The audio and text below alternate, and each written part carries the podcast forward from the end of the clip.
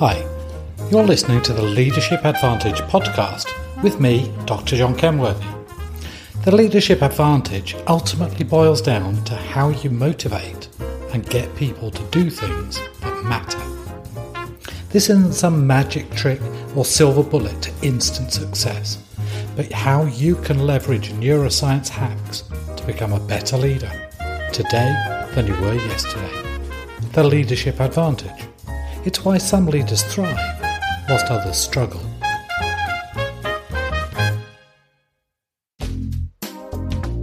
Hey there, welcome. This is John, and welcome to this edition of the Leadership Advantage.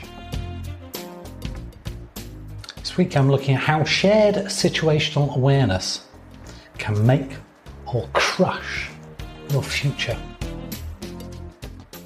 My purpose in this episode is to help you recognize the dysfunctions observed in your business, organization, or team and be able to remedy them relatively easily and quickly. But first, let me share a moment in my own life where my personal situational awareness was severely compromised. I was teetering on the edge of the abyss the breeze felt like it was gently mocking and luring me over the cliff and down to the unwelcoming rocks beneath. It was so tempting to just let gravity take charge and give over to the fate of failure. I snapped out from that dangerous thinking and checked my wrist computer. I'd stayed too long hovering here. I needed to return to the surface before the poisonous nitrogen made me lose all perspective. I pressed a tiny blast of air into my jacket to lift me upward to the waiting boat.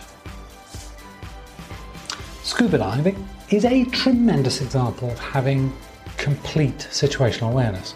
To enjoy the experience, you need to be trained and be completely aware of everything that is going on with you, your body, other divers, the creatures of the deep, your depth, your air, the time, your breathing.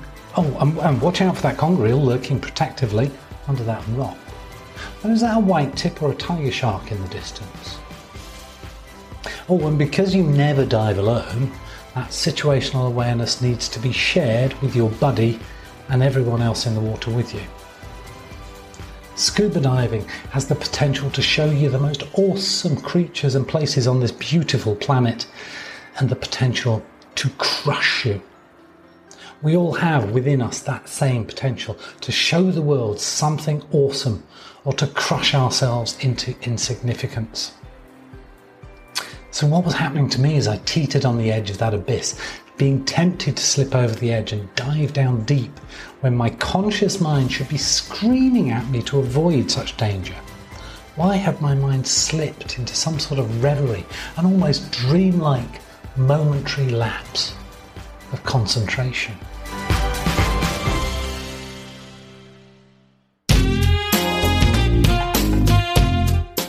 And I want to talk about how shared situational awareness can make or break your organization, how it can crush you. Because performance issues in teams are rooted in one or more of five distinct areas. The first is your command instruction for the team. The second is your shared experience. And the third, and this is the most neglected, is shared situational awareness. Fourthly, we have our shared values. And fifthly, everything is held together here by effective and engaging communication. And in each area, there are common key issues. And I'm not going to give you an exhaustive list of symptoms, just an overview of the top and most frequently uncovered problems we have seen. For example, a lack of clear direction, which can be a lack of clarity and or a lack of direction. Frequently, there are team leadership roles missing within the team in this situation. The team themselves may function reasonably well, but without the leadership, they may falter under pressure. Just watch any soccer match when the skipper is injured or sent off. Many teams work in silos. Individuals or small groups working independently from the others, sharing little information, knowledge, or expertise. This situation is often exacerbated by unhealthy rivalry between team members or subgroups. That lacking shared experience. The third, the most neglected factor of team cohesiveness is shared situational awareness. Team members may cooperate, but they do not collaborate. Essentially, team members can be nice enough to each other and say that they agree, but their actions defy their words. Most often in this situation, the team has not learnt how to communicate internally. Individuals do not share their context or inform other members of changes that are pertinent.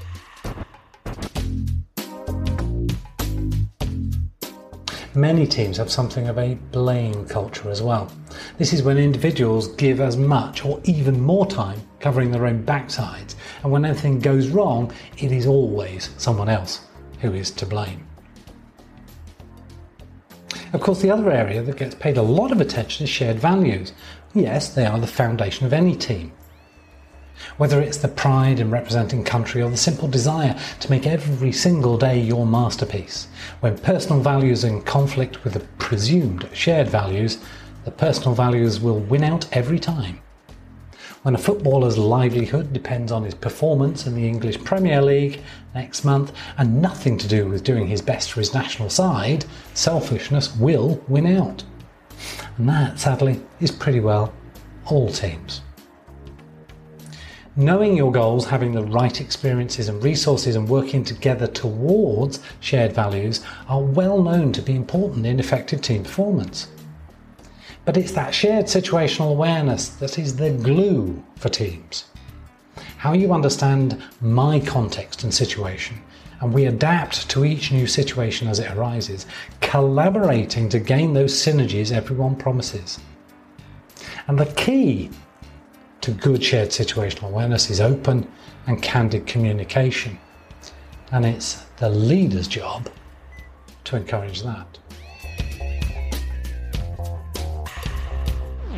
Organisations, of course, accomplish what they do because of teamwork, whether you are in business, in sport, in education, the church, even marriage. Teamwork is what paves the way to success. What a leader can do with a great team far surpasses anything they can accomplish alone. As a leader learns how to unite the right people around a shared vision, their influence truly begins to take off. According to Dr. John C. Maxwell, in his book The 17 Indisputable Laws of Teamwork, the first law of teamwork is the law of significance, which is one is too small a number to achieve greatness. He goes on to say that leaders who fail to promote teamwork undermine their own potential and erode the best efforts of the people with whom they work. To accomplish anything significant, leaders must learn to link up with others. I was working with a very successful businessman.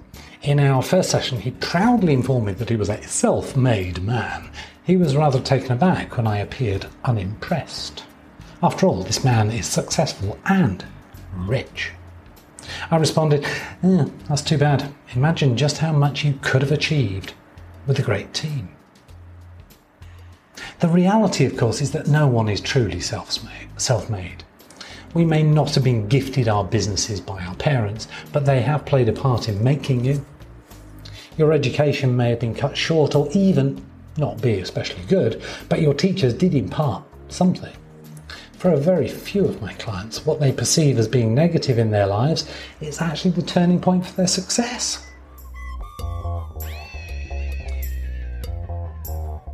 But as a leader, your job is to develop the team so that the team is more effective, that it has a cohesive unity. But what is an effective team? Well, there's probably as many definitions of an effective team as there are teams. But there does seem to be commonality, and this, I believe, distills to an effective team has a unity of cohesion and effort towards a common goal. And the five components of an effective team are clear command instruction, shared experience, shared values, shared situational awareness, and communication stem from research undertaken largely by the US military. In particular, post Gulf War I, when the number of friendly fire incidents became completely unacceptable. And only when all five components are present in a team is there potential for true unity of cohesion and effort. Let me delve down a little bit more into each of these so that we can make sure that we're clear how we deal with any gaps in our teams. Let's start with shared values. Shared values define the team. Without common values, everyone on the team has a different opinion about what's important. Values put people on the same page. Just as personal values influence and guide an individual's behaviour, organisational values or team values set the standard for a team's performance. Too often, the values of a team are prepared by a marketing consultant, discussed and pasted on the walls. Yet these are not the underlying true values of the individuals within the team. Rarely does one see a team's value statement including payment for their contribution. Nor do we often see values pertaining to providing a safe and secure home for our families. When we ask our clients why they work, the number one response is unsurprisingly money Joint second is providing for a family home and education for children. And third is God. I liken shared values to the image of an iceberg. The 10% above the water is what we see of the values that that person or the team holds. It represents the behaviours that are manifest. The 90% below the water is the character of the individual or team, which is defined by the values that the team members hold and it's the 90% below the surface that sinks the ship. The leader who neglects the real shared values of the team may find that the team stagnates or fails to grow. They avoid obstacles. They lose achievement oriented employees. They lose their talent. Encourage team members to focus on their own careers and individual goals through appallingly badly constructed compensation plans. And that team is easily distracted. If you suffer any of those symptoms in your team, it's time to look at the real shared values of the team. What about clear command instruction? Well, this gives team members direction and confidence.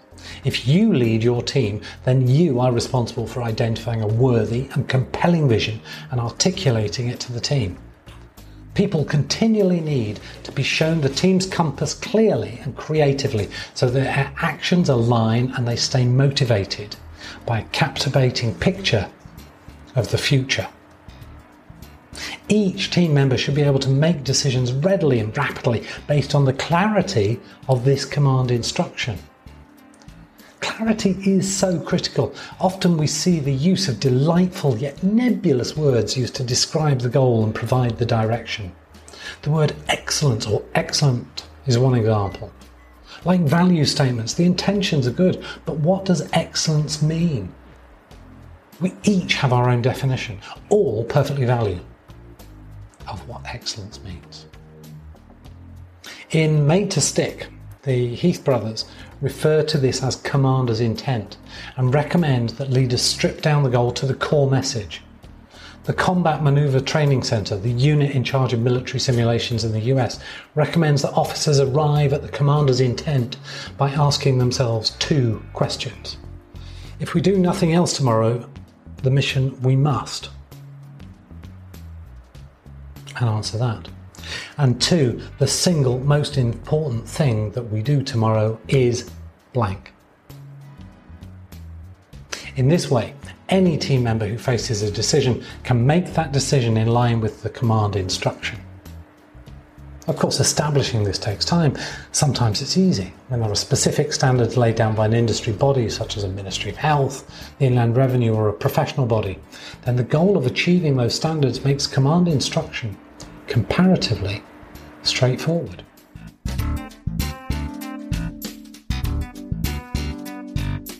Leaders who are unable to articulate clarity of command instruction often find that the team fails to commit, and this creates ambiguity among the team about direction and priorities.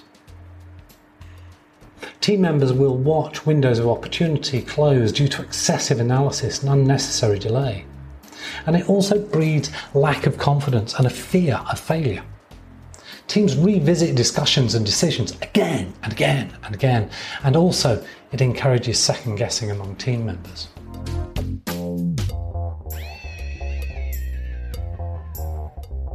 If you're suffering any of those five symptoms in your team, then it's time to look at the way you establish command instruction and being able to answer those two questions.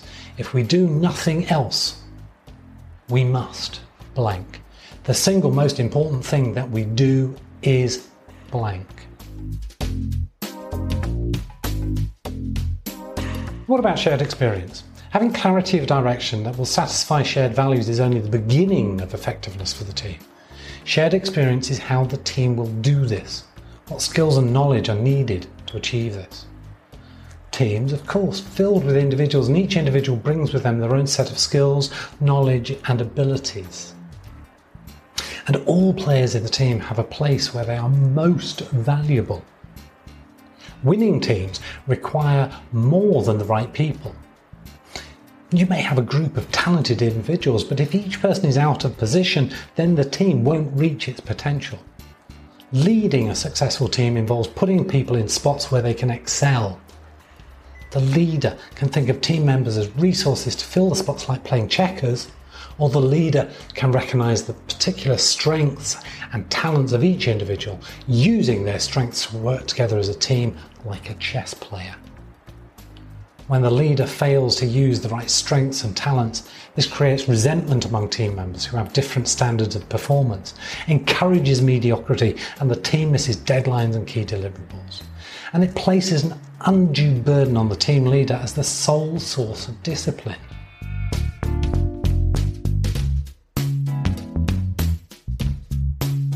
So let me bring this back to shared situational awareness because this is the most neglected component of developing effective teams.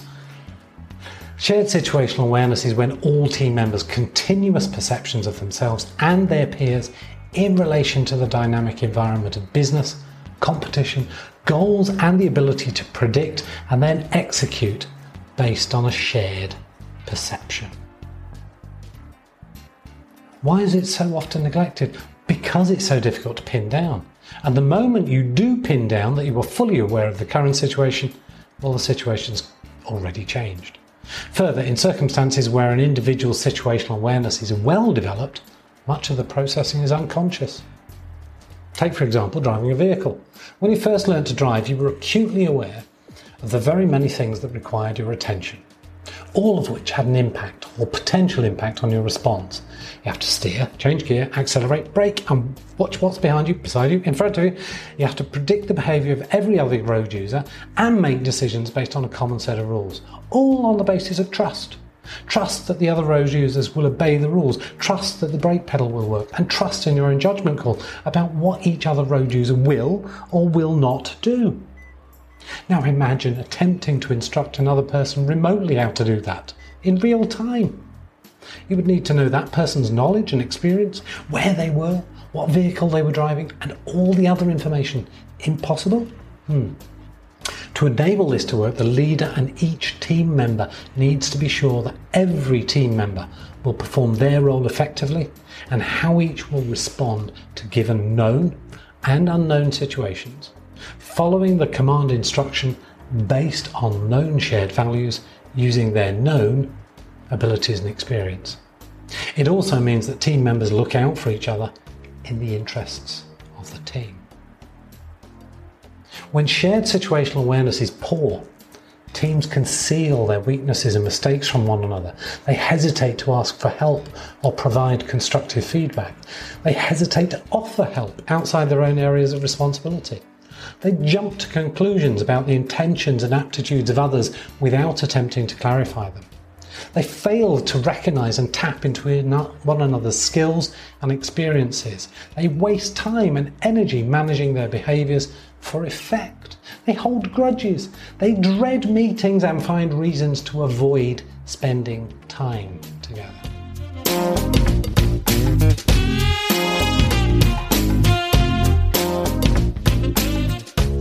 These are major, major issues.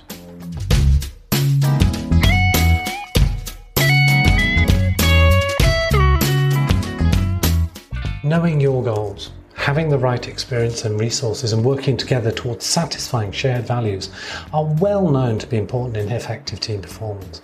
But it's that shared situational awareness and the clear communication that is the glue for teams. How you understand my context and the situation as we adapt to new situations as they arise, collaborating to gain those synergies that everyone promises. So back to that overhang when I was tempted to flip over the edge and dive deeper into almost certain death. Why, for that moment, had my situational awareness switched off? Well, the extra nitrogen I was by then carrying in my blood certainly had a part to play. But I've had similar experiences on dry land too. Brief moments when I've drifted off in my mind, still cognizant of what is going on, but in that dreamlike state of being so absorbed by one aspect of reality that the rest of the world is shut off. And you've had such moments too. You've driven home with something else filling your mind, arrived home and wondered how on earth you managed that without crashing. The time between leaving and arriving is almost a blur.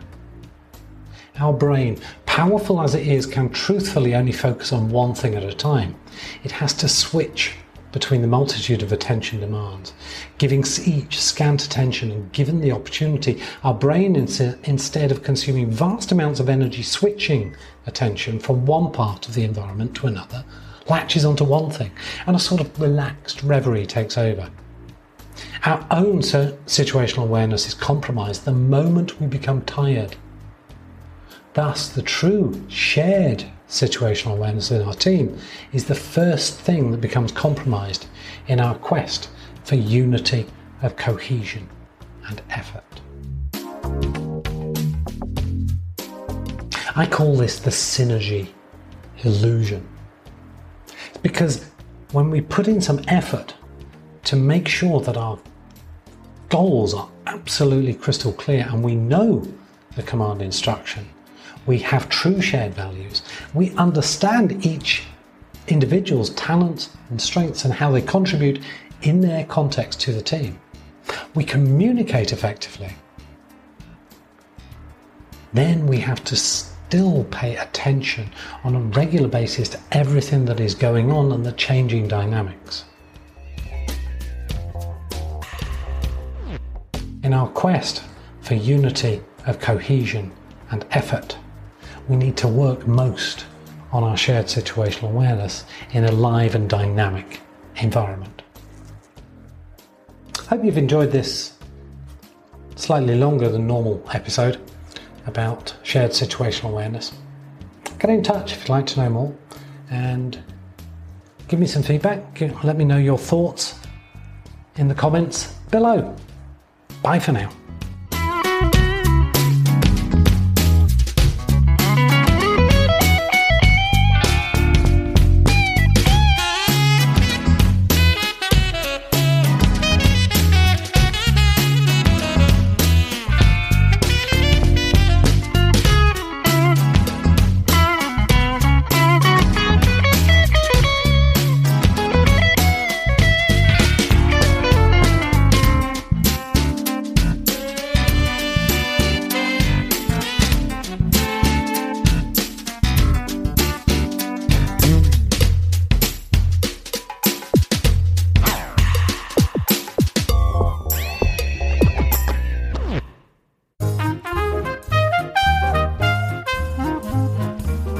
Thanks for listening to the Leadership Advantage podcast. You can learn more on how to motivate and get people to do things that matter over at my website at leadershipadvantage.com.